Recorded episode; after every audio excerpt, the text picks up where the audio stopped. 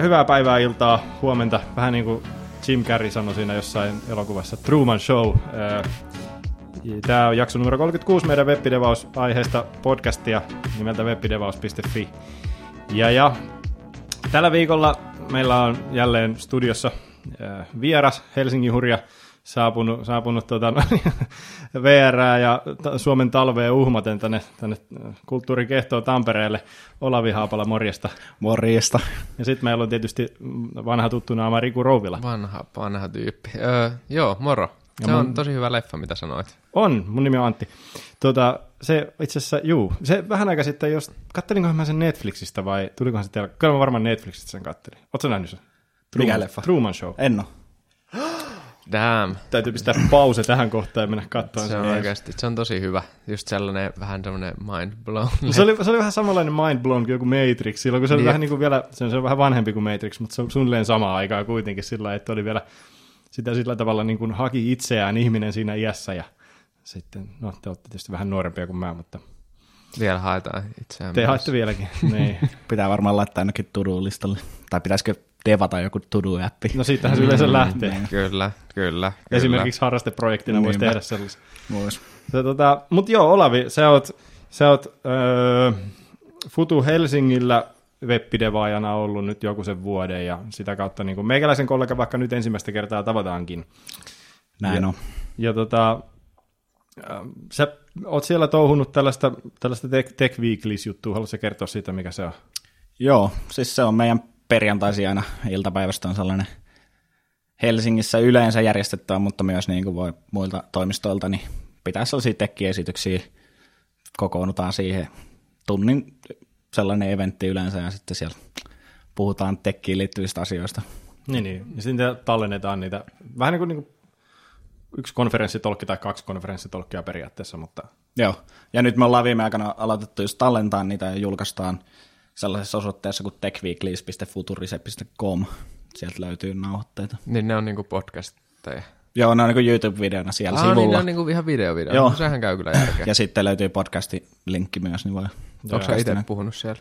Oon mä kolme kertaa neljä oho, ainakin. Oho, oho. Se on kyllä ihan sika hyvä, kun siinä saa treeniä sitten, niin kuin, että voi mennä muuallekin puhumaan. Niin. Silleen se helposti, me, just niin kuin, että jos ei, jos ei pääse johonkin paikalliseen pikku meetupiin tai jos ei semmoisia niin ole, niin ainakin jotenkin tolleen voi Ante- anteeksi, hyvin sparrailla niitä omia ajatuksiaan sitten. Joo, mä kävin just tuossa Helsingin IS Meetupissa pitää saman tolkin, minkä olin aikaisemmin pitänyt Tech Weeklysissä, niin sitten tavallaan pystyi vaan jatkaa sitä esitystä vähän kehittää eteenpäin. Ja silleen, niin. paljonko, se, paljonko se muuttui se esitys sen ekan ja tokan välillä?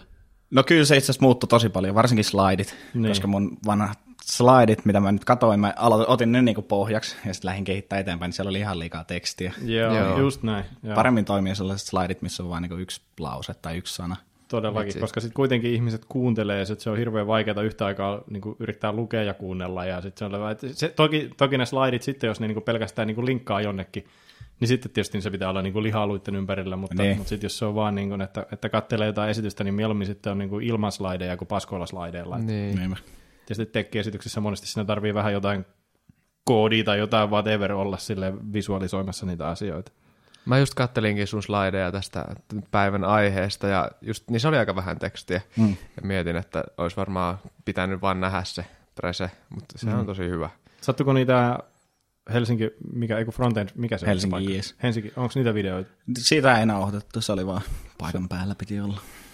You had to be there. Yep. Ne, ne, voi Anyway, meillä on tänään vähän niin kuin oli ajatus, että puhutaan, kun Olavi on paljon harrastanut niin kuin, tai tehnyt harrasteprojekteja ja ne on lähellä mun ja Rikunkin sydäntä, niin oli ajatus vähän niin kuin puhella niistä ja, ja asioita, niitä näitä liittyen kaiken näköiseen harrasteluun ja kengänahobudjetilla operoimiseen, mutta mutta sitten tuossa tuli just ennen kuin painettiin punaista nappia, niin mieleen, että, että Olavillahan on myös vahva tausta tämmöisenä ähm, web-performanssi entusia, e, taas tämä sana, voi ei, mä kompastuin tähän viimeksi. Mikä on entusia? Entus, entus, intoilija. Entusia. Intuili, intoilija, joo. niin, web-performanssi intoilija. tai siis no, asiantuntija, hemmetti se onkaan, sehän, sehän, sehän sä oot, oot oikein tehnyt tutkimustyötä sen asian eteen ja näin päin pois. Niin, tota, mä itsekin siihen, siihen samaan tuossa just viime syksynä mä jotenkin kanssa uppouduin siihen aiheeseen ja se, se tota, kosketti kovasti. Niin mä ajattelin, että siitä nyt voisi tietysti kans ehkä tässä vähän niin kuin rupatella niitä näitä ensin, ennen kuin mennään sitten niihin harrasteprojekteihin ehkä semmoisella pienellä aasinsillalla sitten siitä sun, siitä sun blogista ja sen performanssista ja näin päin. Joo. Kuinka paljon sä mietit noita performanssiasioita vaikka noissa omissa projekteissa tai töissä?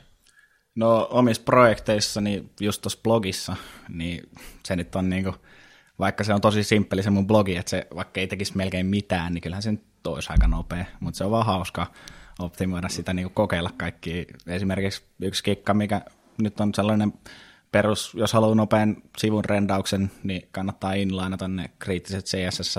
Niin, niin. Mutta sitten mun blogin tapauksessa, niin, koska CSS on niin vähän, niin mä inlainasin kaiken. Mm. Okei. Ja toimii hyvin. Millä sä inlainasit sen? No siis mun blogi on niinku Jekyll-pohjainen Joo.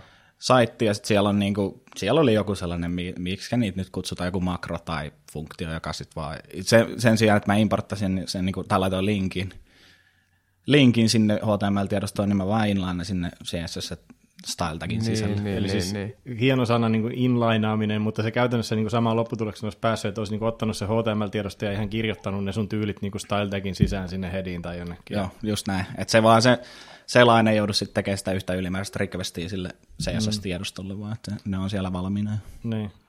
Joo, mielenkiintoisia asioita noin, että, että niin joo, että kun selain tekee requestin, niin, niin, niin siihen menee aikaa pelkästään siihen, että niin kuin selvitetään, että minne se requesti menee, ja sitten tehdään se, ja sitten on latenssia siinä, että joku vastaa, ja sitten ehkä vielä joku palvelma, joku joutuu generoimaan jotain, ja sitten se vastaus tulee takaisin, ja sitten sä lataat sen vastauksen, ja, ja, ja parsit sen, ja näin päin pois, mutta, mutta sitten taas, kun tässä soppaa sekoittaa niin kuin nämä HTTP2 ja muut tämmöiset, mikä niin kuin vähän tekee sitten ehkä niin kuin antipatternia sitten työntää kaikkia asioita samaan, versus, että sitten tekisikin monta requestia, jos ne kulkee niin kuin jonkun semmoisen saman soketin läpi, joka ei koskaan sulkeudu. Niin, mutta onhan siinä HTTP 2 haasteita tai ongelmia. Siinä on myös se, mikä se nyt nimi nyt onkaan se, että ne välillä jää silleen jumiin kuitenkin, vaikka sen pitäisi pystyä palvelemaan monta faili tai requestia samaan aikaisesti, niin siinä on joku sellainen, mikä sen termin nimi nyt Mä en edes tiedä, No se on jotenkin vähän ollut sellainen, niin kuin, kyllä vähän niin kuin ehkä lunastamaton lupa se HTTP 2 silleen, että sitä joskus puhuttiin niin kauheasti, mutta en mä tiedä sitten, samalla laillahan me edelleen minifioidaan ja konkatenoidaan meidän kaikki, Nimenomaan.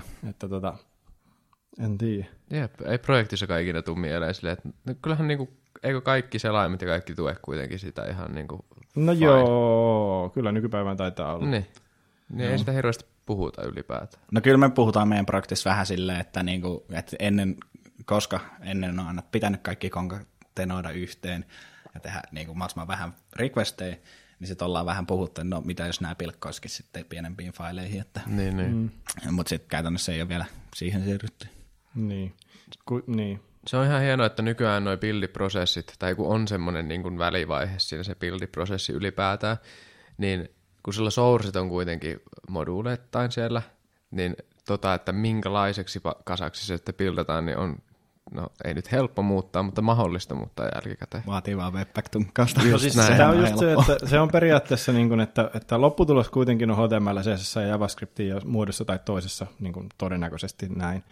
Mutta että, että sitten se hygienia, että, että sitten siellä lähtöpäässä pystyy tosiaan, vaikka nyt sulla on ne inlainatut tyylit, niin sulla on silti niin kuin erikseen CSS-tiedosto, mitä sä pystyt kirjoittamaan. Joo, että se on mukavampi, että ne on silleen. Nimenomaan se, että se DevOps experience niin ei kärsi siitä, että sä inlainaat ne. Niin. Että sä et Niin. joudu Sen jälkeen, kun on päässyt se initial humpin yli, että on saanut just, justiinsa ne webpackit. Just tuossa, tossa, tota noin, niin vähän aika sitten tuossa mä sellaista, sitä viime jaksossa mä mainittiin semmoisen Phaser-nimisen kirjaston, mm. niin, tota noin, niin kun mä sillä aloin, että no alanpas tekemään tästä pikku peliä tässä näin, niin tota, otin sitten Phaserin ja, ja sitten, sitten ajattelin, että no öö, kuitenkin halusin Babelia käyttää käytännössä. Mm. Ja tota, sitten aloitin sen mun, mun niin kuin game.js, ei tainnut olla TypeScriptia, vaan game.js, ensimmäinen rivi, import phaser from phaser. ja Sitten sen jälkeen siihen, niin kuin, että mun luokka ja peli alkaa. Ja, ja sitten kun painaa savea ja sitten, sitten webpack, niin kuin uusi webpack, niin se, ei suurin, su, se, se, toimii suurin piirtein ilman mitään konfikkia, jos vaan niin kuin se löytää okay. niin kuin SRC-hakemistosta index.js tai jotain, muuten se osaa haistella se, että se bundlaa sen ja näin. Joo. Mutta siinä on se ongelma, että, että sitten Phaser on sellainen megan mötkö, niin että kun mä muutan sitä yhtä tiedostoa, joka importtaa sen Phaserin, niin se käy buildaa sen Phaserinkin joka kerta sieltä. Ja tota noin, niin sitten sitä kestää, sitten mä olisin, että no niin, nyt me ollaan sitten tässä hetkessä, että mun pitää miettiä, että jaksanko mä tätä nyt sen, sen aikaa, kun mä tätä häkkään tätä pelihommaa tässä, vai, vai käärinkö mä nyt hihat ja alan siihen webpackin konfaamiseen nyt sitten kuitenkin, ja siinä se ilta sitten meni. Niin, se on se perus. Ja se tarvi kuitenkin buildata se Phaserix. Mm, niin, siis olisinhan mä nyt jälkikäteen ajateltuna voinut tietysti pistää niinku kaksi skriptitakia sinne sivulle, Niin joo. M- mutta tota, mä nyt pistin sen silleen, niin nyt mä tiedän, miten se tehdään silleen, että, että se tota, ähm, ei hidastu siihen Joo. sillä webpackilla. Että niin, no siis webpackia konfaamalla sen olisi just saanut johonkin vendor bundleen. semmoiseen se menee mm. nyt, joo. Anyway, me ei oltu siinä, siitä puhumassa, vaan sitä webperfi-hommasta. Mä en tiedä, mitenkä, niin kuin, miten se lähestyy sit, jos, jos, jos onko se niin kuin, että jos pitäisi analysoida jonkun sivun, siis jos puhutaan nyt, kun web-performanssihan voi tarkoittaa miljoonaa eri asiaa, että sulla voi olla niin kuin, mm. tietokantakutsut voi olla hitaita, joka niin kuin reflektoituu ihan yhtä lailla frontihitautena. Tai serverillä voidaan ta- tehdä jotain prosessointia, tai siellä voi olla joku peruna pyörittämässä sitä sovellusta ja näin päin pois. Mutta jos unohdetaan se, ja ajatellaan, että siellä, sieltä tulee vaikka niin kuin käytännössä instanttina jostain CDNstä niin kuin kakhetettuja staattisia resursseja, eli niin kuin HTML ja JavaScript ja CSS, ja tulee vaan kuin manulle illallinen. Niin, ja puhutaan siitä performanssista, mitä tapahtuu siitä eteenpäin, kun se selain on saanut ne kamat käteen, niin tämähän on vissiin sitä, mitä sä oot niin kuin touhunnut, eikö jes? Joo, just näin. Siihen mä oon fokusoitunut siihen niin klienttipään Joo. performanssiin, että tavallaan niin sivujen, esimerkiksi niin verkkosivujen lataus tai rendaus, lataus- ja rendausnopeuteen. Että Joo. Mitä siinä on, niin kuin, miten, mitä kautta, jos pitäisi, sulle tulisi joku keissi, että tässä on tällainen, analysoit tämä, niin miten se lähtee, se, se että, että mistä päästä sä nyt sanot, että onko tämä hidas vai onko tämä nopea ja mitä, tässä, mitä tälle pitäisi tehdä? no varmaan ihan helpoin ja nopea ratkaisu on ajaa tota, niin Chromen DevToolsissa auditti. Siellä on sellainen Lighthouse-työkalu, joka sitten niinku testaa sitä saittia, lataa sen tyhjillä kakeilla ja mobiilikoossa ja offlineissa ja sitten se niinku nauhoittaa sen perfin, että miten hitaasti se rendautui tai nopeasti ja sitten se antaa sulle tulokset niinku nollasta sataan. Joo, niin se on absoluuttinen luku ja sitten se on niin kuin, että okei, mistä mä tiedän, että kuinka, missä mun pitää olla. No joo, siis sit se, jos sulla on ei alle sata, niin sitten se kertoo sulle, että mitä kannattaisi tehdä. Niin, niin. Niin se on aika hyödyllinen työkalu. Kertooko, että kannattaisi pistää amppisivu? Ei, onneksi sentään. Mun mielestä se ei ainakaan tyrkytä sitä ihan liikaa. Joo. Joo. Mutta siis se kertoo just, jos et sä käytä mitään CDN, tai siis jos sä kaketat huonosti, sulla on kaikki jollain sekunnin kakella Federillä tai jotain, niin sitten se kertoo, että näin nyt kannattaisi kakettaa vähän pidemmäksi aikaa. Millaisia muita asioita? Erityisesti siitä rendaamisesta, millaisia asioita siellä usein nousee? No just silleen, että jos sulla on pitkä, pitkä niinku request-putki, eli se, että sulla tulee eka HTML ja sitten se hakee vaikka 10 CSS-tiedostoa ja Jep. sitten ni, niiden CSS-tiedostojen sisällä importataan joku fontti ja sitten siitä lähtee taas yksi requesti ja sitten niin, silleen niin se joo. ketju, niin se pitää saada mahdollisimman lyhyeksi silleen, että se ensimmäinen rendaus olisi nopea ja sitten sen jälkeen kaikki, mitä tapahtuu esimerkiksi JavaScriptiin, niin se pitää olla myös nopea, että se sivu on niin kuin interaktiivinen mahdollisimman nopeasti. Mulle tuli yllätyksenä se jossain vaiheessa, mä en tiedä miten mä niin kuin sillä tavalla on niin kuin ajatellutkaan asiaa, mutta että, että se tosiaan, sillä on tietysti merkitystä, että kuinka iso se JavaScript-bundle on geetsipattuna, mutta että jos se on geetsipattuna vaikka 400, 400 kilotavoa ja sitten kun se puretaan, niin sitten siitä tulee 1,2 megaa tai jotain, niin, niin, niin, niin sillä, silläkin on merkitys, että kuinka iso se sitten on se JavaScript, mikä täytyy oikeasti, koska siis selaimen täytyy kuitenkin se JavaScript kuitenkin kääntää Mm. Niin. että, et, ja, ja suorittaa, että, että siinä kohdassa, niin kuin, jos sitä nyt olisi vaikka, vaikka just toi 1,2 megaa, niin vaikka on minkälainen tota, sankari MacBook, niin, niin sekin tökkää vähäksi aikaa siihen, puhumattakaan sitten noista Androidista ja muista. Niinpä. Ja sitten aika yleinen virhe on just ajatella, että joo, että JavaScript on asynkkinen ladattu, että ei se mitään haittaa. Niin. Mutta on silläkin niin kuin, hintansa, että jos se ajaa siellä sen 10 megaa jotain JavaScriptia executeaa, niin mm. se saattaa blokata sen pääthreadin. Joo. Samaten sitten kaiken näköiset nämä tämmöiset layout trashing issuet, mitä, sit, oho, mitä sitten tulee, kun, kun tota, vaikkapa yrittää JavaScriptilla lukea domista. Siis sekin, se on ihan hassua, että miten niin kuin, niitäkin on sellaisia asioita, että jos vaikka yrittää lukea jonkun elementin niin kuin, leveyttä tai muuta sieltä, niin se aiheuttaa sen, että jotain piirretään uudestaan, Joo, vaikka niin, niin, niin, niin. niin. tämmöinen, mä vaan luen sieltä asioita, en mä koske mihinkään. Mut, ja sitten jos sitä tekee vielä jossain sopivassa loopissa, niin yhtäkkiä onkin silleen, että koko sivu on ihan hirressä ja ihmettelee, että minkä takia. Näin on. Mutta noihin löytyy kyllä sitten työkaluja, millä voi, siis Chromen DevTools oikeastaan paras. Sillä voi niinku nauhoittaa sitä perfiä siellä performance-tabille. Niin Chrome sieltä- Master Race. Mä siis itse käytän kyllä Firefoxia niinku selaamiseen, mutta sitten aina devaamiseen käytän Chromeen, kun jotenkin tottunut niihin DevToolseihin. Niin. Oletko vertailu noiden muiden selaimien niin DevTooleja tässä perspektiivissä? Että onko En.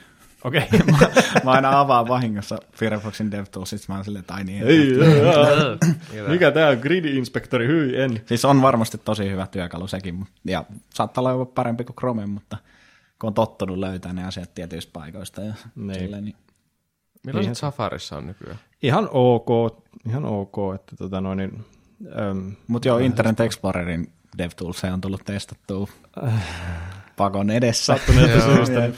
Ne on F12 ihan tools. Jep. Ja sitten kun niitä vielä testaat semmoisella jollain ihanalla browser stackilla tai muuta, että kaikki on vähän joka tahmeita ja hidasta, ja voi hidasta. Jeesus, on kyllä, this is why daddy drinks. Juuri näin. Miten tota tommoset vaikka noi CSSin JS-jutut ja muut vaikuttaa perfiin? Tai onko sulla mitään mielipidettä niistä? No mulla ei ole siitä niin kokemusta sinänsä, en ole vertaillut. Joo. Et mä oon enemmän just noita perinteisempiä silleen, että on HTML ja, Niin, niin. ja sitten toi mun blogikin esimerkiksi, sekin on niinku Jekyll, joka sitten vaan generoi staattisia HTML-sivuja. Kun ei kaikkien aina tarvitse olla single page appeja. Niin, Niin, niin, varmaan ei niinpä. tarvi. You might not need React. Niin. Jep, jep. Ja sitten, sitten noin React-projektit, mitä on tehnyt, ja tällaiset single page app-tyyliset projektit, niin niitä ei ole tarvinnut optimoida. Et muutamia, mitä nyt on tullut tehtyä asiakkaalle, niin ne on ollut sellaisia sisäisiä työkaluja, joita käytetään deskarilaitteella, Joo. nopeilla MacBookeilla ja muuta, Niin, niin, niin. sitten sillä performanssilla ei ole niin paljon merkitystä, siihen ei kannata käyttää rahaa. Mm. Niin, toi on tosi hyvä pointti itse asiassa, mm. niin kuin, että ei nyt kaikkia projekteja aina tarvii ihan niin kuin täydellisen nopeaksi saada.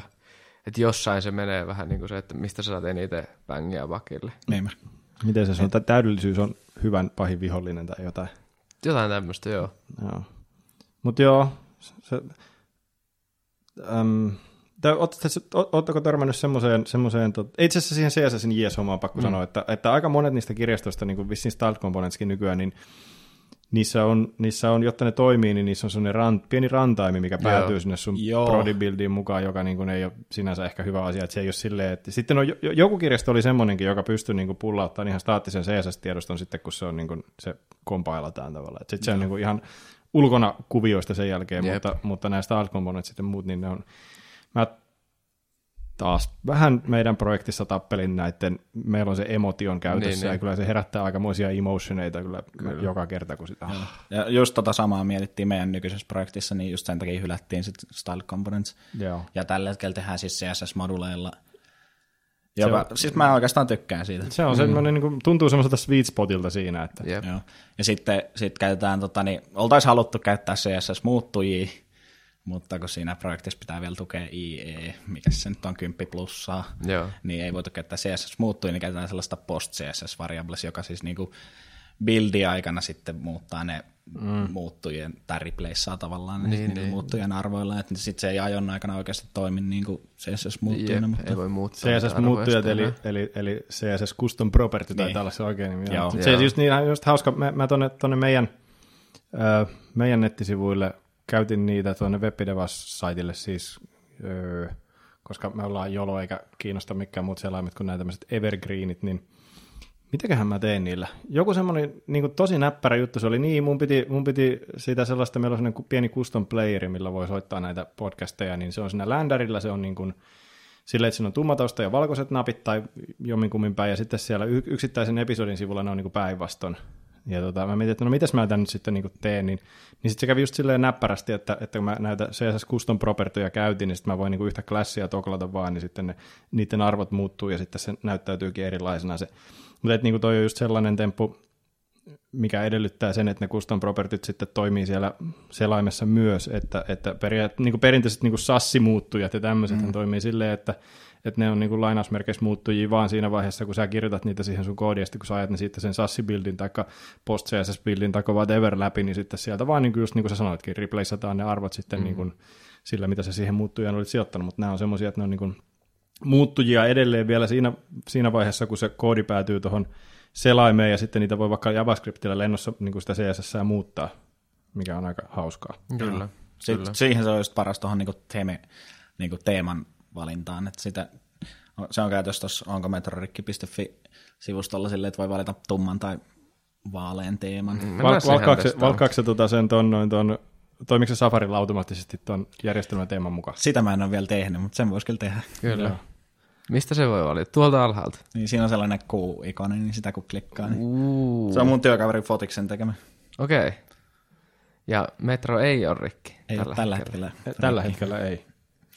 Ja siis täällä on niinku kaikki kielivalinnat. Joo, sen mä julkaisin itse asiassa tuossa mun Helsinki IS Talkin aikana livenä lavalla merkasin sen PR. Oi että. Se oli kyllä makea fiilis. Ja kaikki toimi, koska se on ilmiö. ei jää on aikaisia Zero runtime exceptions. Oletteko kuullut semmoisesta JavaScript-frameworkista kuin Svelte? Joo. Joo.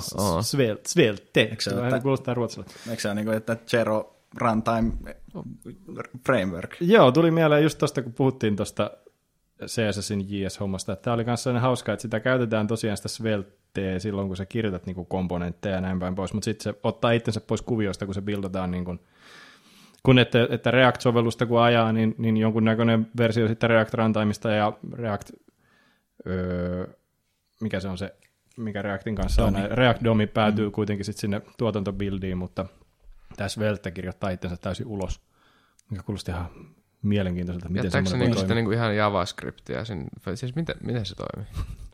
Mä veikkaan, että se käyttää JavaScriptia. Käytätkö se JavaScriptia?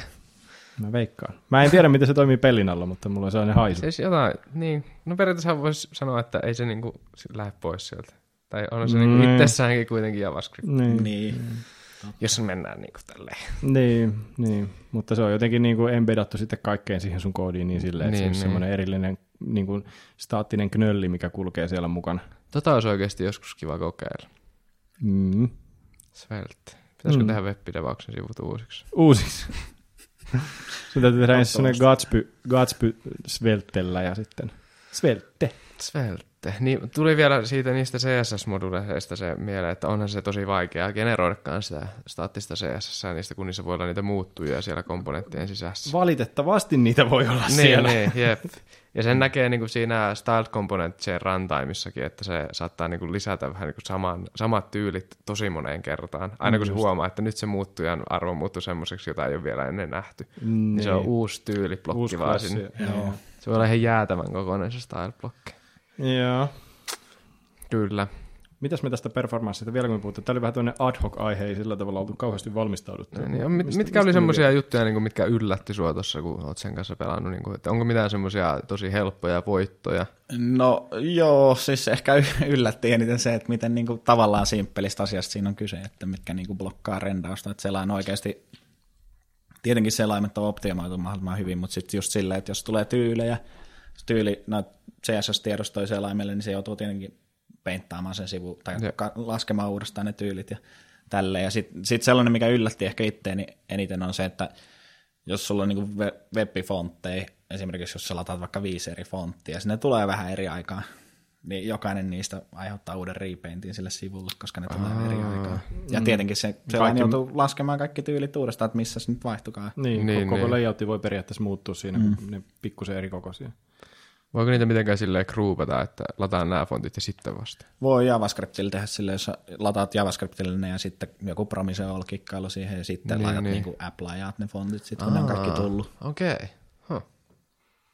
Toikin on mielenkiintoinen, miten se on muuttunut myös se webbifonttien latauskene, kun siihen kanssa kaiken näköisiä kikkakolmosia ja virityksiä on ollut vaikka kuinka paljon, mutta sit, sitten nyt, nyt on, on tullut se uusi CSS Property, mikä se nimi nyt sitten onkaan, mikä, mikä on se, se joku semmoinen... Font display, olisiko block, siinä on niitä vaihtoehtoja, Siinä on block, swap ja vaihtoehtoja. Joo, joo, just se, just se, joo. Mitä Että, nyt nyt on että ei, ei enää tarvitse tehdä, ei tule sellaista, sellaista, sellaista äh, valkoista, valkoista tota, sivua joksikin aikaa, kunnes fontti on latautunut ja sitten se läpsähtää siihen ruutuun, vaan että niinku voi olla sellainen automaattisesti hanskattu timeoutti, että se voi ladata sitä fonttia vaikka kaksi sekuntia tai mikä ikinä se onkaan se aika. Ja jos ei se siinä ajassa ole tullut, niin sitten sen jälkeen se valkoinen sivu korvautuu sillä niin kuin fallback-fontilla. Ja, Niin, ja, niin, niin, no, niin. Että, niin kuin ei Ja sitten yksi makea juttu on se, mikä se nyt on, en muista sen nimeä, muistaako joku, mutta siis se, että se niinku, sela, kerrotaan selaimelle, että okei, että feikkaat tätä fonttia niinku, esimerkiksi, että sulla ei ole se boldi-fontti vielä tullut, mutta selain venyttää sitä se Jaa. fonttiin, ja sitten kun se swappaa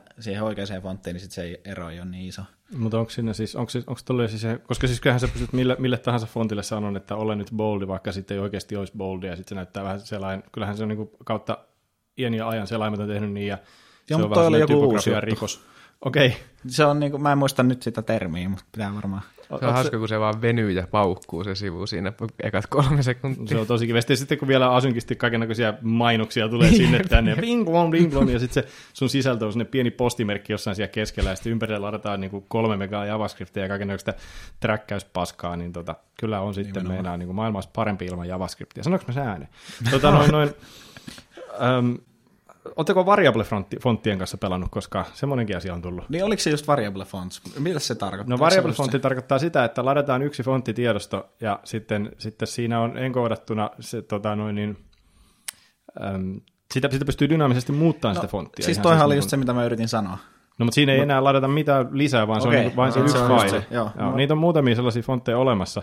Mä just pelasin niillä joskin. Se on aika villiä, että pystyt niinku silleen, sit, silleen sanoa, että kuinka italikin haluat, ja sitten tai, kuinka boldin haluat, ja sitten se on niinku... Miten se menee niin kuin syntaksin kannalta vaikka CSS? Miten se No teet? siis sä sanot, että font weight 564 tai jotain niin, sellaista. niin, niin, niin, niin, niin, okei. Niin, että se on vähän niin kuin sellainen portaaton säätö. Se on vähän niin kuin SVG vaan, ja sit sitä voi niinku venyttää. Ähm, no kun Vai? se ei mene ihan niinkään sitten, kun tota noin, niin, vitsi, mikähän se oli axispraxis.org, semmoinen axis-praxis.org, niin se on semmoinen playground, missä on niitä tällaisia variable-fontteja. Täällä on tämmönenkin kuin v-fonts.com. Semmoisesta minä en tiedäkään mitään. Osuu ensimmäisenä Googlella. Joo, tämä onkin itse asiassa hankala tämä axispraxis.com, koska mä, tämä on liian, Wow. tämä ei mahdu meidän, tota noin, niin meikän tuohon noin tuohon selaimen ikkunaan ihan kokonaan, mutta siis tota, mutta kaikkia niitä propertyjä voi lennosta muutella, ja siellä on, en mä tiedä miten nämä on toteutettu oikeasti, mutta se ei mene ihan silleen niin lineaarisesti, että, silleen niin kuin, että, että nyt vaan kaikkea skaalataan johonkin suuntaan, vaan siellä on jotain sääntöjä jotenkin. Voisiko tämmöisellä tehdä silleen, että sanois vaikka, sulla on joku jossain boksissa jotain tekstiä, niin sanoisit sille tekstille, että on niin kuin 100 prosenttia leveä. Niin silleen, että se täyttäisi Niin, niin isona tekstinä, kun mahtuu Juu. siihen se lause. Tai Jep. se, se olisi ihan hyvä. kun sehän on ollut aina vähän semmoinen ongelmallinen juttu. Mm. Niin, ei tällä taida ihan sille automaattisesti kyllä saada. Siis tässä on esimerkiksi, mitä mä meinaan, tämä on vähän hankala nyt tässä radiomuodossa, mutta, tota noin, niin, mutta että jos niin kuin tässä on tällainen teksti, missä on tällainen, tällainen display-fontti, ja tota noin, niin jos mä muutan sen niin kuin koko, niin näkee, että se, niin kuin, se, se skaalaa niin kuin ei-lineaarisesti toi pystysuunta tuossa. Leveys menee niin kuin lineaarisesti, mutta toi pystysuunta taas menee silleen niin kuin, no käykää itse tuolla axis-praxis.org ja räplätkää asioita, niin näette, mitä mä tarkoitan. Joo, mutta hei, pitäisikö meidän siirtyä sitten siihen itse asiaan, koska siis niin tuossa jo vähän ohimennen joo. vihjattiinkin, että sulla on tosiaan se oma blogi, mitä sä oot tuunannut ja viritellyt, ja, ja tota, nyt sitten tulee ainakin sitten, sitten Chrome DevToolsien mukaan niin kuin täydet pisteet ja papukaijamerkit ja muut. Joo, ja mä itse asiassa kirjoitin blogipostauksenkin siitä, että miten mä tein siitä mun blo- blogista Blazing Fast. Blazing fast. Niin, niin se, pistit se löytyy muuten, sitä ei ole varmaan vielä sanottu, mutta löytyy osoitteesta olavihaapala.fi. No niin, just näin, eipä tullutkaan muuten mainittua. Niin tota, ja tämä, tämä blogi nyt sitten on sulle yksi harrasteprojekti kanssa muiden joukossa. Kyllä näin. Tässä jo, jokunen mainittiin muutakin tämmöinen, onko metrorikki, onko metrorikki.fi, mistä tässä on kysymys? No siis sehän lähti oikeastaan ihan vitsistä, tai oikeastaan alun perinhän to, siis toi on sen, onko länsimetrovalmis.comin innoittama, että silloin kun länsimetroprojekti nyt venähti joku sen kuukauden, niin tota silloin joku, en tiedä kuka, mutta joku teki tällaisen saitin, missä sitten luki isolla, että ei ole valmis. Ja sitten, sitten kun se metro alkoi olla valmis, niin mulla oli mielessä sellainen, että pitäisikö tehdä tällainen tai sitten kun se oli valmis, niin sehän oli koko ajan rikki, ainakin siinä Niin. alussa enemmän. Ja sitten mä, mulla oli niinku ajatuksena tällainen, että pitäisikö tehdä tällainen, että onko metro, tai silloin mulla oli ajatuksena, että onko länsimetro rikki saitti, joka näyttäisi just vaan, että silloin kun se on rikki, niin siinä lukisi isolla kyllä. Niin, niin. Ja sitten sit siinä meni jonkun aikaa, ja sitten viime kesänä sain siihen sitten inspiraatio, että nyt mä lähden sitä tekemään. Joo. Ja aloitin tekemään jotakin. Se Ja oli nyt se se on eka sitten vähän niin kuin laajentunut. Joo, sitten se on siitä lähtenyt kasvamaan ja nyt se on niinku, tota niin, aluksi mä kirjoitin sellaisen ihan MVP-version niin Reactilla ja, ja sitten se mun backkari joka, siis mä tein siihen erikseen backerin, joka sitten haki HSL napista sen tiedon, niin se ihan eka versio oli ihan tyhmä, se vaan regexillä katsoi sieltä fiidistä, että löytyykö sieltä sana metro Niin, tai niin. länsimetro, ja sitten se laittoi sen statuksen, että okei, nyt se on rikki. Jos se löytyy sieltä. niin. Mutta sitten myöhemmin niin vähän on parannellut sitä logiikkaa, että nyt se lukee sen feedin sellaisessa formaatissa, joka on niin GTFS, General Transfer Feed Specification, se no- noudattaa sellaista, Joo. tota, niin, niin kuin, mikä tämä nyt on standardi, ja sitten mulla on sellainen Node.js-kirjasto, joka sitten parsii sen mulle nättiin muotoa, ja sitten sieltä voi kysyä silleen, että okei, että jos sieltä tuli jotain service alertteja, eli niitä tällaisia poikkeustietoja, niin sitten, että oliko sen poikkeustiedon tyyppi metro, Niin, sitten niin. jos se oli, niin sitten mä palautan. Nyt sieltä saa ihan tuommoista dataakin ulos. Joo, saa. Ja siis HSL on ihan sairaan hyvät apit. Okay. kaikkeen. Niillä on myös, itse asiassa niillä on myös GraphQL-API olemassa. Mä en tiedä, saisiko ton saman tiedon sitäkin kautta. Vitsi, kun sä sanot HSL, koko ajan vaan niin Hue Saturation Lightness vaan pyörii päässä. Joo, siis se on Helsingin seudun liikenne. Niin. Mä huomasin, että Tampereenkin reittiopas oli uudistunut ja siellä oli kanssa. GraphQL API. Niin onko tämä niinku, onks tää sama softa tässä Onko se tää- Digitransitin tekemä?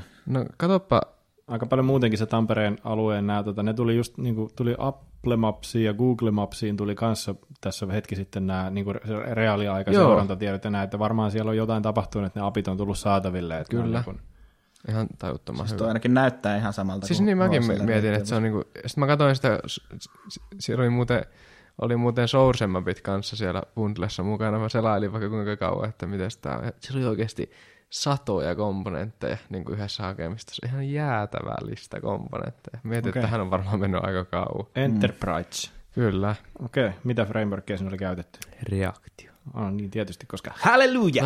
React. Tota, no miksi sä oot tehnyt näitä harrasteprojekteja? Miksi se on hauskaa? Tota, siinä oppii uusia asioita. Y- yksi, mikä tota, niin, oli sellainen, minkä mä tein joskus, sellainen kuin Meeting Price Calculator, Joo. joka siis oli vaan sellainen, että mä halusin opetella Cycle.js tekee. Ja sitten kun mä kattelin niitä esimerkkikoodi pätkiä, mitä siellä dokumentaatiossa lukee, niin siellä oli aika monta sellaista slider-komponenttia esimerkkiä, ja sitten oli esimerkki, että miten niitä voidaan isolo, niin kuin eristää komponentteja toisistaan, niin sitten mä ajattelin, että no okei, että jos mulla olisi tässä kaksi komponenttia tälleen, mitähän tästä voisi keksiä, sitten mä olin silleen, että okei, että mä just tekisin sellaisen, ja sitten oli jotain esimerkkejä, missä oli niin joku sekunnin välein joku tikki, Jep. niin sitten mä ajattelin, että no jos nämä kaikki asiat yhdistäisi, että sitten jos on niin henkilömäärä kertaa tuntivelotus ja Niin, niin, kertaa niin. aika ja sitten näyttää sellaisen hinnan, että paljon joku palaveri on maksanut. RxJS, just parasta tuollaiseen läppätekemiseen. Niin. Ja sitten siinä oppi kyllä tosi paljon kaikkea siistiä. Ja sitten siinä on, siinä on just makea se, että kaikki, tai se UI siinä, niin se on vaan funktio siitä stateista, ja sitten on kaikki on niin striimejä, niin se on makea, että sä muutat siellä jotain, niin se ei tarvitse, tai siis tietenkin se päivittyy saman tien joka paikassa, Niin, missä niin. sitä Se on siistiä siihen asti, kun pitää alkaa debukkaa jotain. Nimenomaan. Sitten kun sitä, joo, siinä on vähän, itse asiassa haasteena oli just se, että jos joku menee pieleen, niin se ei onnistu rendaa mitään. Joo. Et, mut sama, ja sitten toisaalta sinne ei ole sellaista compileria niin kuin Elmissä, mm. koska se on TypeScriptia. Mm.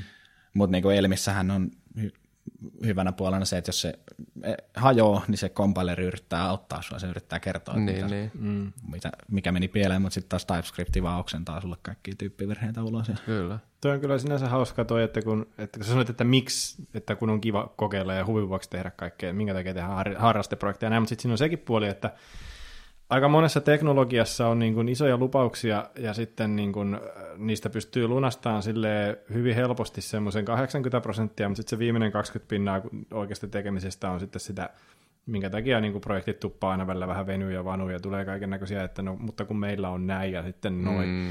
Niin näissä pääsee ehkä jo vähän sitten sellaista pientä esimerkkiä. Esimerkiksi niin kuin RxJSn tapauksessa, tai Cycle, whatever, niin, tota, niin, niin ei sitä nyt niin kuin suoranaisesti mainosteta, että tämä saattaa olla hivenen monimutkaista tämä debukkaaminen tässä, vaan sanotaan, että täällä on hieno tehdä näitä striimejä ja slidereita ja ai- aikariippuvaisia asioita ja näin päin pois. Mutta sitten tuossa se hyvin nopeasti taas sit törmät siihen oikeasti. Mm. Että, että, että, että, kun vähänkin kun kastaa varpaita veteen, niin aika nopeasti niin kuin saa niin kuin hajun niistä. Että ei tarvitse sitten mennä silleen, että jossain lainausmerkeissä oikeassa projektissa, tota, että ei tarvitse tehdä päätöksiä sitten sokkona. Että, Niin, sehän tässä konsulttibisneksessä on niinku vähän ideanakin, että osaisi sanoa jotain järkeviä johdotuksia Niin, niin, vähän asiakkaille, niin. että ei nyt ihan hatusta heitä, että, Näin. että on tällainen uusi cool tekki tullut eilen julkaistu, niin Näin. otetaanpas tämä käyttöön, kirjoitetaan kaikki uudestaan. Ja sitten sama, sama on vähän ollut tuossa toi onko metrorikki.fi, niin sit, se eka versio oli Reactilla tehty, sitten mä ajattelin, että okei, että React on vähän tylsää, sitä mä oon tehnyt jo aikaisemminkin ja tavallaan osaan sen. Koko, Niin, niin. Niin kuin, ei, siinä ei toi olisi tullut varmaan mitään uutta. Sitten mä ajattelin, että no okei, että Elmi on siistiä, mä haluan kokeilla sitä niin kuin jossain oikeassa projektissa. Niin sitten mä kirjoitin sen frontin niin kuin uusiksi Elmille. Niin siinä on kyllä oppinut sitten kaikkea, josta on ollut hyötyä myös niin kuin työprojektissa, mm, pikkasen ainakin. Ja sitten, sitten siellä backerissa kaikkea, mitä mä oon tehnyt, niin niistäkin on ollut hyötyä sitten. Niin kuin, aika usein itse asiassa tapahtuu silleen, että käy työpäivän aikana katsoa jotain, että ai niin, tää on vähän sama ongelma kuin mikä mulla oli tuossa jep. harrasteprojektissa, sitten käy sieltä kopioimassa jotain koodia. Ja se on huippua, kun voi vaan omassa harrasteprojektissa voi vaan rauhassa katsoa, että mikä, nyt tässä on joku ongelma, että no mä nyt oikeasti selvitän, että A, mistä se johtuu ja B, mitä se korjataan. Mm. Eikä tarvi alkaa miettiä heti, niin kuin, että no mikä olisi hyvä kompromissi, että no mä en nyt kerkeä oikeasti selvittää sitä juurisyytä, että miten mä saan tämän nyt vaan toimimaan. Niin siinä niin kuin on mahdollisuuksia oppia koko ajan. Näin. Mä luulen silti, että on kahden tyyppisiä ihmisiä. On semmoisista, jotka tekee tällaisia harrasteprojekteja, että on niitä, jotka tekee niitä ehkä vähän enemmän teknologia-orientoituneesti, kuin, niin kuin esimerkiksi sä Olavi taidat vähän olla silleen, että kokeilet kaikkia uusia juttuja, ja sitten, sit, Joo. sitten on niitä, jotka vaan haluaa ratkaista jonkun ongelman, niin kuin mielellään käyttää niitä mahdollisimman tuttuja työkaluja, koska mm. on se ongelma, mikä pitää ratkaista. Niin kuin Levels IO style. Niin kuin Levels IO style, niin. Tiedätkö Levels IO? En ole Pieter Levels, tuota, legendaarinen kaveri. Se on semmoinen niin anomaliteetti in- internetissä. Se, se on semmoinen alankomaalainen, joku kolmekymppinen tyyppi, joka painaa niin kuin PHP jQuery menee ja, ja tota noin, niin, äm, tekee sellaisilla, silloin semmoinen saitti, onko remoteok.io vai onko, onko se silloin? Ehkä, Juu, ehkä se remote- mun No, voi olla joo. Voi olla. Ja sitten joku toinen, toinen tällainen niin kuin, näihin tämmöisiin digital nomad-juttuihin liittyviä juttuja ne on. Ja tota, semmoisia saitteja, missä on niin siellä remote-okossa, sinne voi työilmoituksia jättää semmoisiin työpaikkoihin, mikä on remote-ok. Joo, Ja tota, no, niin sitten se niin kuin, tekee sillä ihan niin kuin kevyesti ää, viisinumeroisia tota, tota, kuukaudessa. Hmm. Ja sillä tavalla riippumatta tek- se on jotenkin omalla tavallaan vaan niin hauska kaveri, vaan niin kuin deals with it ja painaa menee niin kuin silleen sellaisia, sellaisia hemmetin pitkiä jQuery-härveleitä ja himmeleitä ja kertoo vaan sitä, että jos niin pystyy ratkaisemaan jonkun ongelman, niin se teknologia on kuitenkin sitten niin kuin sivuosassa silleen, mutta, mutta tietysti ehkä näissä hommissa nyt sillä on joku merkityskin. Ja siis niin kuin toi just se Remote OK, niin se, oli, se twiittasi, sä linkkasit sen twiitin, niin oli tota, nyt tehnyt 35 tonnia kuussa liikevaihtoa. Ja se on vain yksi niistä, että sitten se nomadlist.com tekee melkein saman verran, kaksi tonnia vähemmän. Niin. Ja sillähän on noita niin kuin varmaan kymmenen. Niin, ne on just silleen niin kuin pyörii jossain yhdessä VPSssä niin kuin tuolla silleen maksaa mitä maksaa ja tota noin. Niin. Niin. No tossa just tulee se, että why fix it if it's ain't, not Niin. broken.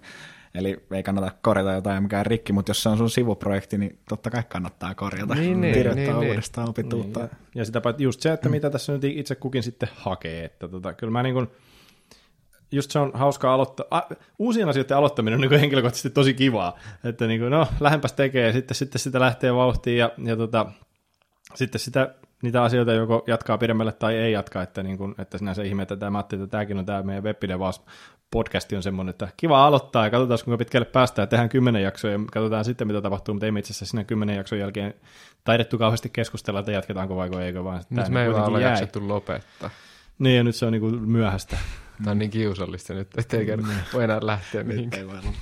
Mutta vähän sama kävi tuossa, on, onko metrorikki.fi kanssa, se on jo jatkunut sen verran pitkään, siinä on niinku, se on niinku, sinne on tullut pull requesteja työkavereilta, ja silleen, että se on, niinku, Aa. se on jo ihan niinku, Toi on saavutus jo Joo. itsessään. Et Miten se- monimutkainen tämä nyt voi olla, kun se näkyy niin kuin käytännössä yksi sana tuossa ruudulla? niin, no mutta voihan sen tehdä monimutkaisesti. Niin, se on just näin. Se on niin kuin, joskus oli sellainen, sellainen, äh, silloin kun Web 2.0 oli kova juttu, niin sitten sit joku teki niin kuin Blink-tagin niin kuin silleen Web 2.0 henkeen, tai siis ajaksilla, ja se oli sellainen, että se niin kuin sekunnin välein aina kysyi, kysyi tuota ajaksilla selaimelta, että pitääkö Blink-tagin näkyä nyt vai ei, ja sitten sen perusteella se näytti asiaa sinne. Että, oh. Joo. Ja sitten onhan tuossa niinku backerissa, siitä me ei varmaan vielä puhuttu, mutta siellä on siis niinku, oli Node.js backeri, mä kirjoitin sen nyt uudestaan TypeScriptillä, tai vaihoin failien formaatin Niin, niin. TypeScriptiin. Kirjoitit eni sinne, minne piti. Ja Joo, en kirjoittanut, kaikki on vaan eni, ei tarvi sanoa edes eni. Ja, joo. ja sitten tota, mutta sitten mulla on siellä niinku Telegram-botti ja Twitter-botti, nekin on ollut sellaisia hauskoja juttuja, että en ole aikaisemmin tehnyt, mutta oli yllättävän helppo niin päästä käyntiin, mutta sitten niin on se vähän vaikea tehdä se Twitter-botti silleen, että se twiittailee silloin, kun pitäisi twiitata ja Niinpä. ei twiittaa silloin, kun ei kannata twiitata. Onko tästä jotain oppikokemuksia? No, Kuulostaa no, siltä, että joo, ainakin siis alussa, alussa se nyt oli ihan, siis pahinta oli se, että mulla ei ole mitään keinoa testata sitä. Se twiittaa silloin, kun metro on rikki. Niin sitten, onhan sulla se niin kuin, su, su, siihen niin kuin indirect keino, että me rikkoon sen metro. Niin, niin, sitä mulle jotkut ehottikin. Että. Mutta joo, niin sitten mä vaan niinku deployasin jotain uusia featureita siihen Twitter-bottiin ja sitten odottelin, että asiat hajoaa ja sitten katson, että kuinka monta kertaa se twiittasi ja, Niin, niin. ja tuliko undefined is not a function ja kaikkea muuta mukavaa. Niin, niin, että sä et ole tehnyt mitään semmoista niin kuin, tavallaan testiympäristöä, että sitten sulla olisi joku, joku dummy-versio sitten niiden apista, missä voisit paukuttaa itse kamaa. Öö, en ollut aikaisemmin tehnyt, nyt mä oon tehnyt, tuossa viime viikolla otin sen Joo. silloin kun se oli rikki, niin sitten mä otin sen talteen sen binäärin, mitä se API palauttaa, ja sitten mä luen sieltä Binääri? fileista. Se tulee binäärinä sieltä, se on se GTFS-muoto, on joku binääri. Aa, Joo, on. Okei, okay. niin, niin. Aika muista. Niin sitten No se, nyt on mulla on se failissa, ja sitten Joo. jos lokaalisti laittaa käyntiin ja laittaa sellaisen flagin, niin sitten se palauttaa randomisti sieltä binääristä sen rikkinäisen statuksen ja randomisti hakee HSLltä. Okei, okei. Niin se helpottaa sitä devaamista, mutta, mutta sitten sitä twiittaamista, niin siihen mä oon vaan tehnyt silleen, että se lokaalisti niin kuin konsoli logaa vaan, että okei, että oltaisiin Mm, twiitattu joo. tälleen, mutta tweeting on nyt, tai twiittaus on nyt disabloitu, koska ollaan lokaaliympäristössä. Joo, niin halutaan. Just näin. Joo. Että mulla ei ole sellaista testi Twitter-accounttia sitä varten, se vaan twiittaisi sillä mm. tuotantoaccountilla sitten, jos... Miten jos niinku joku nyt haaveilisi siitä, että haluaisi tehdä oman harrasteprojektin, mm. niin mistä saa ideoita? Miten, mistä sä itse lähdet niinku ammentamaan? Sulla oli ne sliderit, mistä sä lähdit tekemään, mutta onko se sun aina se No, se oli oikeastaan just sellainen, että mä vaan halusin oppia sen tekin, niin silloin mä lähdin vaan tekemään jotakin, mutta sitten taas toisaalta parempi on sellainen, että mulla on yksi esimerkki, mitä mä nyt aloitin tuossa noin, niin oli sellainen ongelma, että niin kuin, se on myös toinen vaihtoehto, että se lähtee niin ongelmalähtöisesti. Eli oli, Tämä on ensin joku ongelma, mikä haluaa ratkaista. niin, se olisi, se olisi ihan hyvä ainakin, jos jotain firmaa lähtee joskus Jotkut on kuulemma tehnyt näin. niin, oli sellainen ongelma, että oli niin kuin joukko ihmisiä, jotka pitäisi jakaa niin kuin random tiimeihin. Joo. Niin sitten ajateltiin, juteltiin siitä vähän aikaa ja sitten päädyttiin siihen tulokseen, että okei, tämän voi tehdä Excelillä.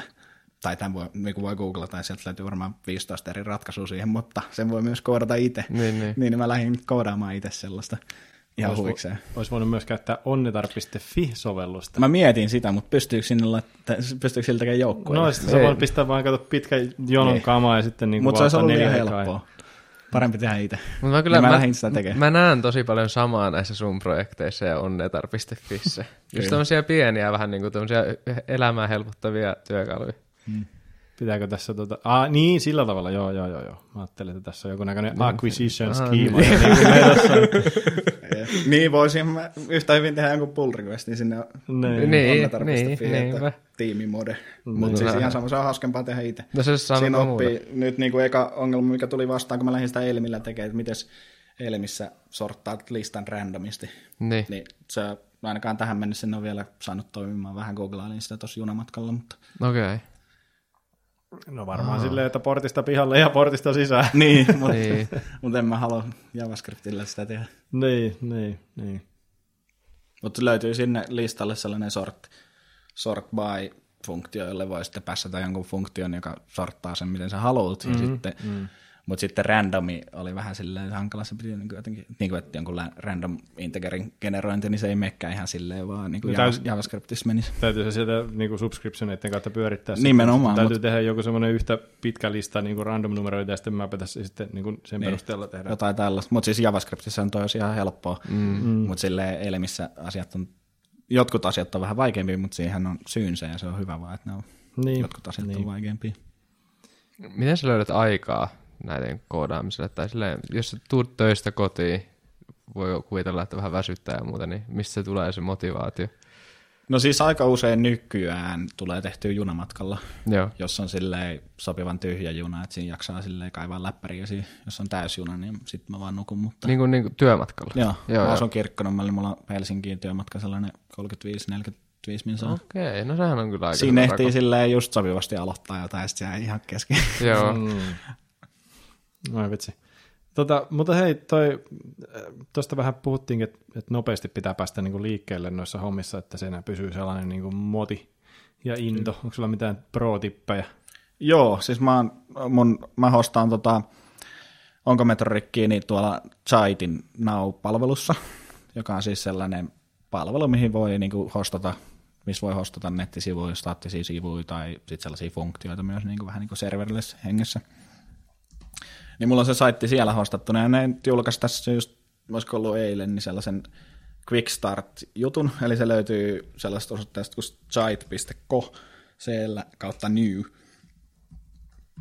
Niin sieltä voi vaan valita tolleen niin projektipohjan, ja sitten jos sä oot linkannut sen sun GitHubiin, mm. niin, niin sitten se luo sulle GitHub-repon siitä ja laittaa sulle now JSONin failin valmiiksi. Tavallaan sulla on sitten heti saman tien se ei ole julkaistuna se sun projektipohja, että sitten sä lähdet tekemään jotain, niin saman tien kaikki on niin jul, julki kaikki sun muutokset. No siis toimista jotenkin niin, että onko toi niinku sellainen joku niinku SaaS-palvelu tuot Site Now, että, että se osaa tarkkailla mun GitHub-repoa ja sitten kun mä pushaan sinne, niin sitten, sitten se hoksaa sen ja sitten painaa sen jonnekin niinku julki. Joo, ja siinä on hyvä puoli se, että se on niinku, se tekee sen myös PRille, eli jos Joo. avaa sulle pull requestin, niin sitten sä näet sen pull requestin jokaisen commitin omassa mm. ympäristössään. Aha. Ja ne on niinku immutable deploymentteja, että sitten ne niinku pysyy siellä jonkun aikaa, mm. varmaan kuukauden tai jotain. Tota, ne eli kuukauden immutable. En tota... mä tiedä, miten kauan ne pysyy siinä ilmasversiossa. Varmaan jossain niin, niin. maksullisessa niin. versiossa saattaa pysyä pidempäänkin. Onko se sitten, että sä niinku ohjaat sen live-version niinku johonkin tiettyyn deploymenttiin? Jotain ne tekee sen sun puolesta. Niin, Siellä on niin. sellainen alias-komento.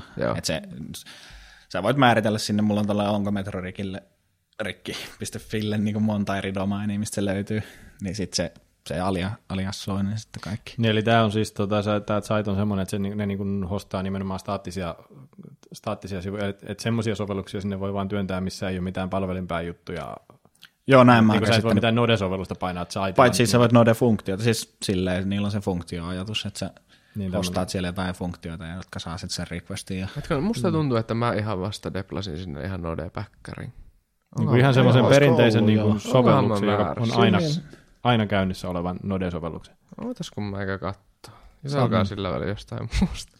niin, mä tiedän, siis, tämä, tämä kuulostaa hyvin samalta kuin Netlify, mitä se tekee. Niillä on myös sillä samalla lailla PR, ja, PR ja ne, PRistä ne tekee automaattisesti omat versiot. Meidän toi webpidevas.fi on Netlifyssa tota, sille, että sen saa kanssa että linkataan, että tuo GitHub-repo kiitos ja julkaisessa, ja sitten jos se hoksaa, Netlify etenkin osaa haistella silleen, että jos sieltä löytyy sieltä sieltä tota, mun GitHub-projektista semmoinen package.json, joka näyttää epäilyttävästi siltä, että projekti on tehty vaikka Create React-appilla, niin sitten se osaa automaattisesti sen buildata ja sitten, sitten tota, se tietää, että, että build-hakemistosta löytyy sen buildaamisen jälkeen sitten se varsinainen itse niin kuin tuotantoversio, ja se osaa, niin kuin, että se on se, mikä sitten servataan sieltä, sieltä jotain jotain.netlify.com osoitteesta. Toi varmaan toimii aika samalla Joo, sitten. kuulostaa aika samalta. Mutta sitten toinen juttu, niin vielä helpompi on sitten vaan, että GitHub-sivu. Että jos sulla niin, on joku niinpä. staattinen sivu, tai joku, se voi olla mikä tahansa joku React-appiskin, jonka sä buildaat vaikka sitten sellaiseen GitHubis Docs-kansioon ja servaat sen sieltä sitten, tai, tai teet erillisen branchin sitä GitHub-sivua varten. Niin se on myös mahdollista. kokenut, että se Netlify on vähän helpompi, mitä GitHub Pages oli. Ei Joo. sillä, että sekä kovin niin kuin monimutkainen olisi, mutta jotenkin se on enemmän vaan sellainen yksi klikkaus ja kaikki niin, toimii joo. Joo, mäkin olen kanssa vähän samaa Siis mäkin olen, mietin sitä, että mä olisin siirtänyt mun blogin Netlifyhin, mutta siinä oli yksi hyvä puoli siinä, että mulla on GitHub-sivulla se, on se, että kun mun custom domaini pointtaa sinne mun GitHub-sivulle, niin sitten jos mulla on repositorio GitHubissa, jonka alla on GitHub-sivu, niin ne löytyy sinne mun custom domainin kautta.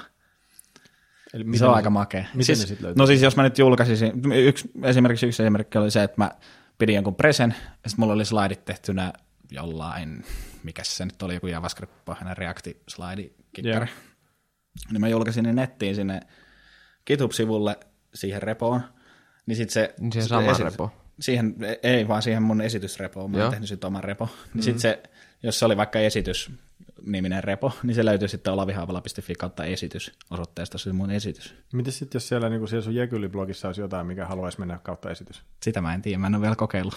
Okei. Okay. Saattaa tulla joku konflikti. Toi on muuten Painaa siisti. kaiken samaan rom. Sin- niin, niin, mä en tiedä, miten se toimii sitten. Joo. Mä olin muuten väärässä, tuossa mulla oli kanssa sellainen funktio itse asiassa. Mä tein niinku Telegram-botin silleen, että se on siellä naussa vaan funktiona, ja Joo. Telegram tekee sinne pushia. Onko se ilmanen? Ja, Se nau. Niin. Si- siinä oli ainakin joku ilmainen subi, joka oli siinä varmaan jotain maksullisiakin. siinä on niin ilmainen niin open source-projekteille, mutta silloin sun Joo. source näkyy siellä kautta alaviiva SRC. Näkyy vai? Joo, mutta sitten toisaalta mitä väliä, jos on, jos on open source, niin mitä väliä Sulla on kaikki sun secretit siellä koodissa. Niin onkin. Saako ne sitten itse asiassa, jos on joku tarve, niin kuin vaikka Cloud Functionissa aika usein on joku tarve painaa environment variableina jotain salaisuuksia, niin toimiko se sitten silleen, että se, niitä ei niin kuin sit liik- liikkaa sieltä, niin kuin, että sitten se vaikka kautta enviä sieltä pääsee. niin. Ne, ne laitettiin sen command line tuulin kautta. Ai niin, että se tallentaa ne johonkin storeen. Joo, jep, jep. Se oli niinku erillinen. Joo, niin just näin. Joo, Niin kuin pitääkin. Kyllä. totta. Mutta mä, mä käytän Herokuun siinä mun backerissa, niin siellä on sitten se käli, mistä voi laittaa niitä Joo. envi variableja. Mites Heroku ilmaiset planit nykyään, nyt jos päästään tähän, että mitä näitä näillä niin kengänauha-budjetilla tehdään, koska mielellään tietysti ei haluaisi mitään niin kuin, maksaa kukaan mistään. Kuka nyt softasta maksaa? Kuka nyt softasta maksaa. Niin. Niin, niin tota, Herokussa oli aikaisemmin oli sille ainakin, että, että sieltä sai ilmaisen, ilmaisen tota, onko se Dyno, ja, Joo. mutta mut sille oli joku tietty määrä tunteja vuorokaudessa, mitä se pystyy olemaan päälle, joku 16 Se tai on nykyään tuhat tuntia kuukaudessa tuhat tuntia kuukaudessa. per accountti. Paljon, paljon, niin per accounttikin se? Joo. Okei, okay. paljon kuukaudessa on tunteja? En mä tiedä. 30 kertaa 24, 720. Okei, eli joku Yksi, ak- yksi voi olla yksi, niin koko niin. ajan päällä. Mutta se ei pysy koko ajan päällä, kun Niin, se, se menee sleepiin. Sit, sitä mä yritin ratkaista aluksi, kun mulla oli ilmaisessa modessa toi backeri, niin mä yritin ratkaista sitä sellaisella kuin cron-job.org palvelulla, joka sitten pingaili sitä mun backeria. Mä en muista, miten mä laitan se, olisiko ollut viiden minuutin välein. Että se olisi ollut sitten nopea aina. Kun se menee sleepiin, niin sitten se on, kestää jotain 10 sekuntia se Se herää. Siellä on semmoinen joku flagi, kun joku bot on yhtä suuri kuin yksi, jonka voi laittaa sinne Ai jaa. profiiliin. Okei. Okay. Mäkin törmäsin tähän aika vasta oli vaan, että Ai, että se, se, se, se toimii sillä free planilläkin, että sinne Joo. saa niinku oikeasti No joo, asian. mä en tiennyt tota. No, mutta mä nyt on sitten, päätin sitten, että okei, että pitää maksaa niille, niin mä oon maksanut 7 dollaria kuukaudessa tuosta backerista. Niin, no, hei, näin voit säästää 7 dollaria kuussa. Niin. Niin, sitä no, mutta sitten sitten, ostaa vaikka- mutta onko siinä mitään takuuta sitten, että se- pysyy nopeana? Kun Ei siis yksi, varmaan. yksi niinku hauska puoli tuossa mun backerissa nyt on se, että mä tallennan sen HSLltä haetun datan, mä haen sen 15 sekunnin välein HSLltä, sitten mä tallennan sen Redis, pä- tota, niin, niin kuin mikä se on, kake databaseen, mm. ja sitten aina kun käyttäjiltä tulee requesteja, niin mä tarjoan sen sieltä kakeesta. Niin siellä on keskimääräiset vastaajat jotain kahta millisekuntia. Niin. Niin. Kuinka, tota, kuinka usein toi päivittyy, toi onko Metrorigin niin kuin, status? No vi, siis 15. Ah, niin, jos sä oot sillä saitilla, niin se saitti lähettää 30 sekunnin välein automaattisesti. Mut kuinka usein se sun backeri saa sen uuden tiedon? Vaikka, on, 15 sekunnin välein. Niin, että se on niin tavallaan, se on niin aikakriittistä sitten, että ei ole niin mitään järkeä tehdä sellaista viritystä, mikä mulla tuli ekana mieleen, että niin jättäisi tällaisen, että, että olisi vain joku cloud functioni, jota ajettaisiin niin kuin jonkun säännöllisin väliajoin, vaikka niin kuin muutaman minuutin välein tai jotain, ja sitten se tekisi sen kutsun sinne, sinne, sinne APIin ja selvittäisi, että onko metrorikkiä, jos se on, niin sitten se, se painaisi se jonnekin niin kuin staattiseen hostaukseen tai jonnekin Aa, sen niin. tiedon. No, että no, se, siis periaatteessa mä teen vähän tolleen, että mun se, ja toi tapahtui tavallaan vahingossa. Mä aluksi tein silleen, että okei, että kun tulee käyttäjältä requesti, niin katsotaan kaksesta, että löytyykö se. Joo. Ja sitten haetaan, jos ei löydy kaksesta, Joo. niin sitten haetaan Niin. Mutta sitten sit mä tein sen, sen jälkeenpäin sitten tein sen Twitter-botin, johon mä laitoin niin ajastuksen, että se 15 sekunnin välein käy tsekkaamassa sen statuksen ja päivittää sen saman kakhen. Niin silloinhan se, mulla kävi silleen, että ne käyttäjän requestit ei ikinä päädy sinne HSLlle, koska jos se ajastus toimii. Mm.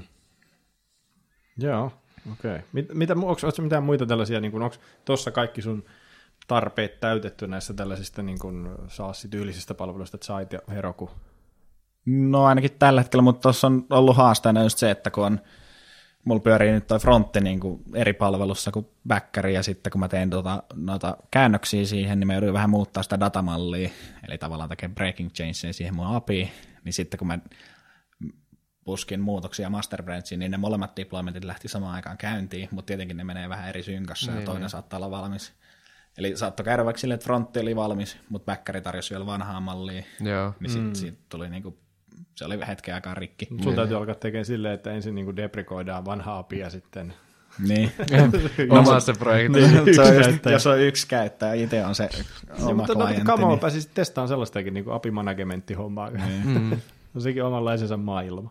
Kyllä. Mutta siinäkin sitten tuli sellainen oppi vastaan, että kun tallentaa jotain johonkin 2 Redis 2 vaikka, niin sitten se pitää aina tsekata se. Kun sä luet sieltä 2 niin siinä pitäisi olla versiointi tai joku, että sä tiedät, että, että onko se matchaako nyt siihen, mitä sä oloit. Mm. Niin, joo. Niin, niin. No just tämmöiset versiointiasiat on just sellaisia, mikä tulee mieleen sit sen jälkeen vasta, kun niinku, vähän niin kuin kakat on jo housussa, että niinku vaikka, vaikka joku natiivisovellus on pistetty storeen ja se on jo asennettu monelle käyttäjälle, niinku, ja sitten sä oot silleen, että niin, miten tässä nyt kun muutetaan vähän apeja tai muuta, Jep, että hankala pitää toi. mielessä etukäteen. Sen takia tuo appidevaaminen kuulostaa ihan kauhealta Joo, natiivi-appien, kun niitä ei pysty tai pystyy jollakin keinolla pakottaa niitä päivityksiä, mutta niitä ei vissiin hirmu aktiivisesti harrasteta. Ja se tulee niinku eteen jo siinä, jos sä tällainen local storage jotain vähänkään jonkun objektin mm. heität sinne. mm, Tai service workeri. Niin, niin, jep, niin on.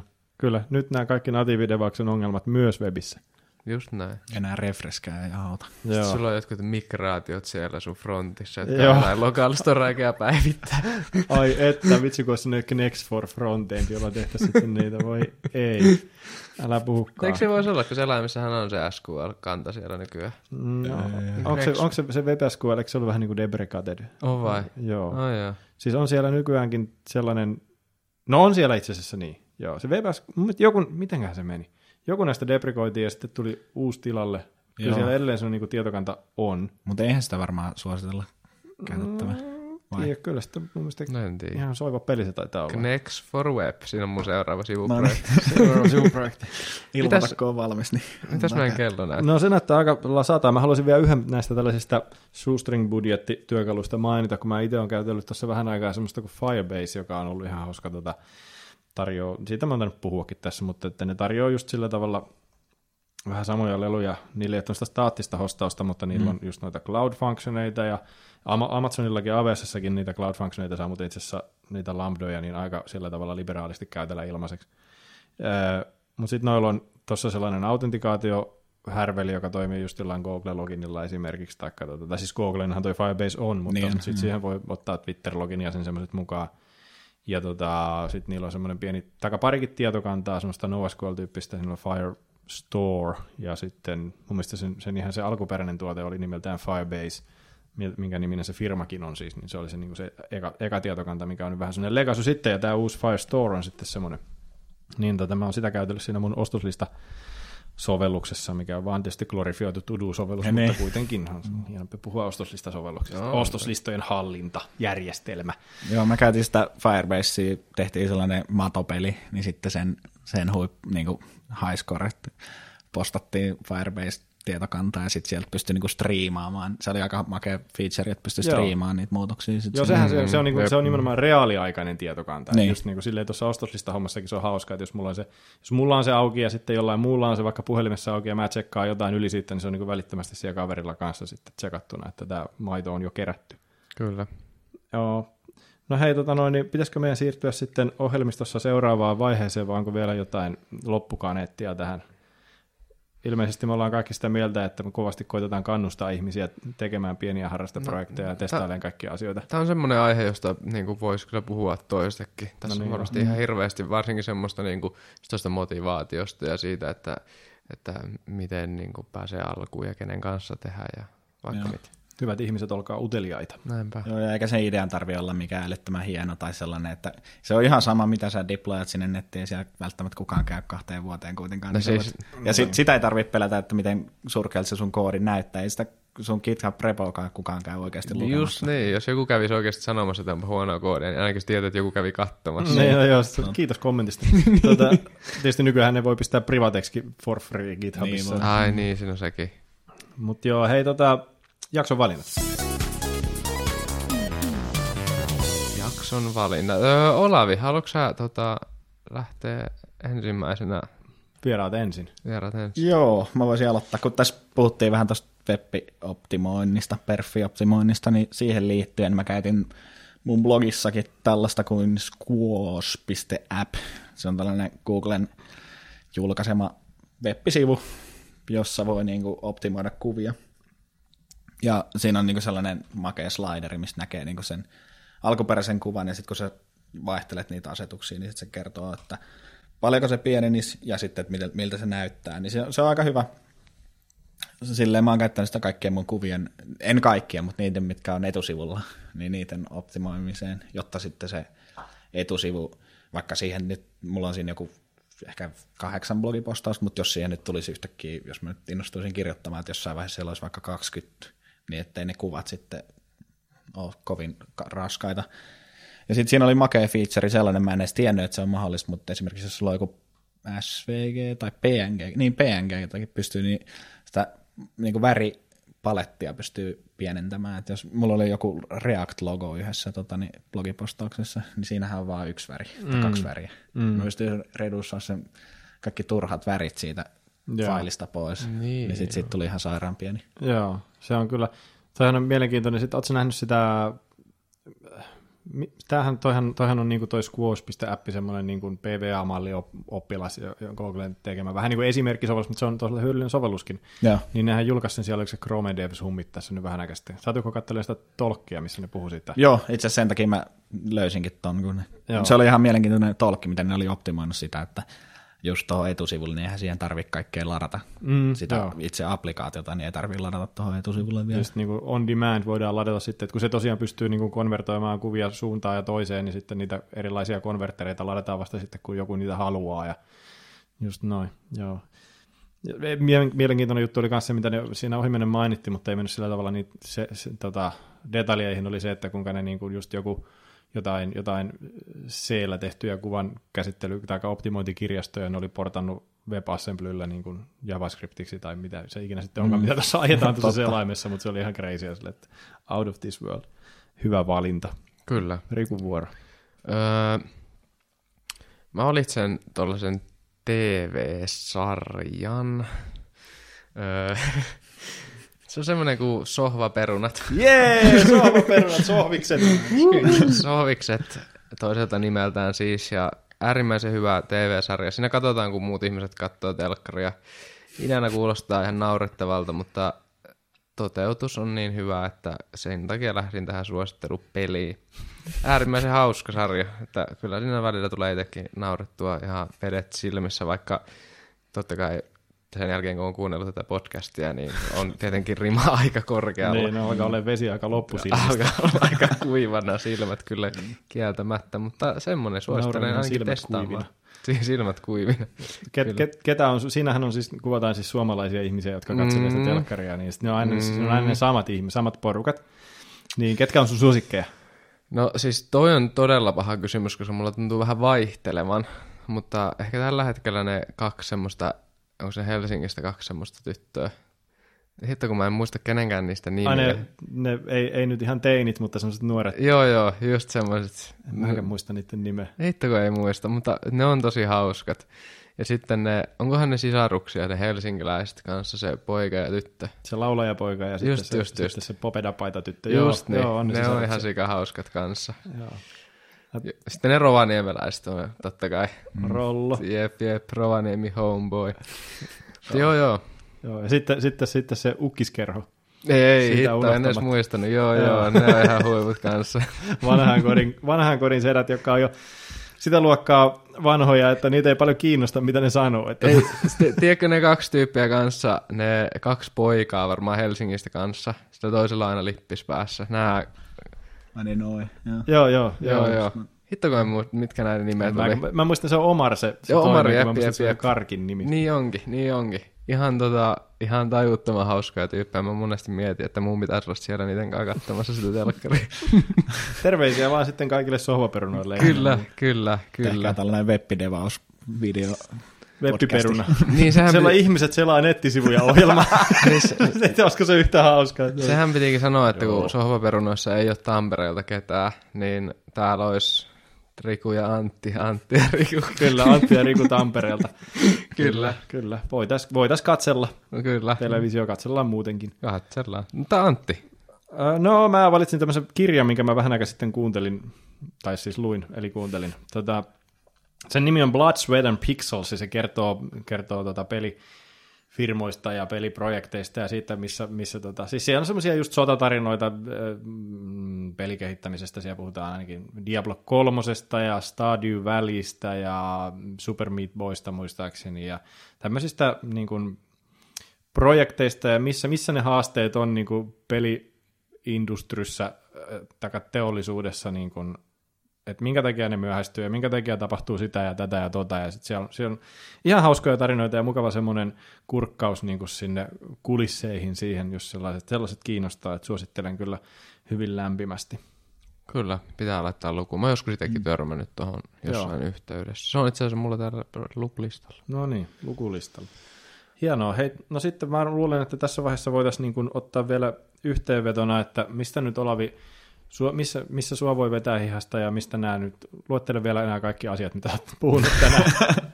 kaikki asiat. Nää no sun... siis mut löytää olavihaapala.fi blogista ja sitten Twitteristä öö, sellaisella hänellä kuin OLPH, mutta se eka O on nolla. Mm. Noll PH. Niin, se on niin, koska OLPH oli varattuna ja OLP oli varattuna ja kaikki tällaista, niin Just. piti keksiä joku. No, mutta hän on vähän tämmöinen hakkeri nimi. Vähän niin. On se aika leet. On se aika leet. on aika hyvä.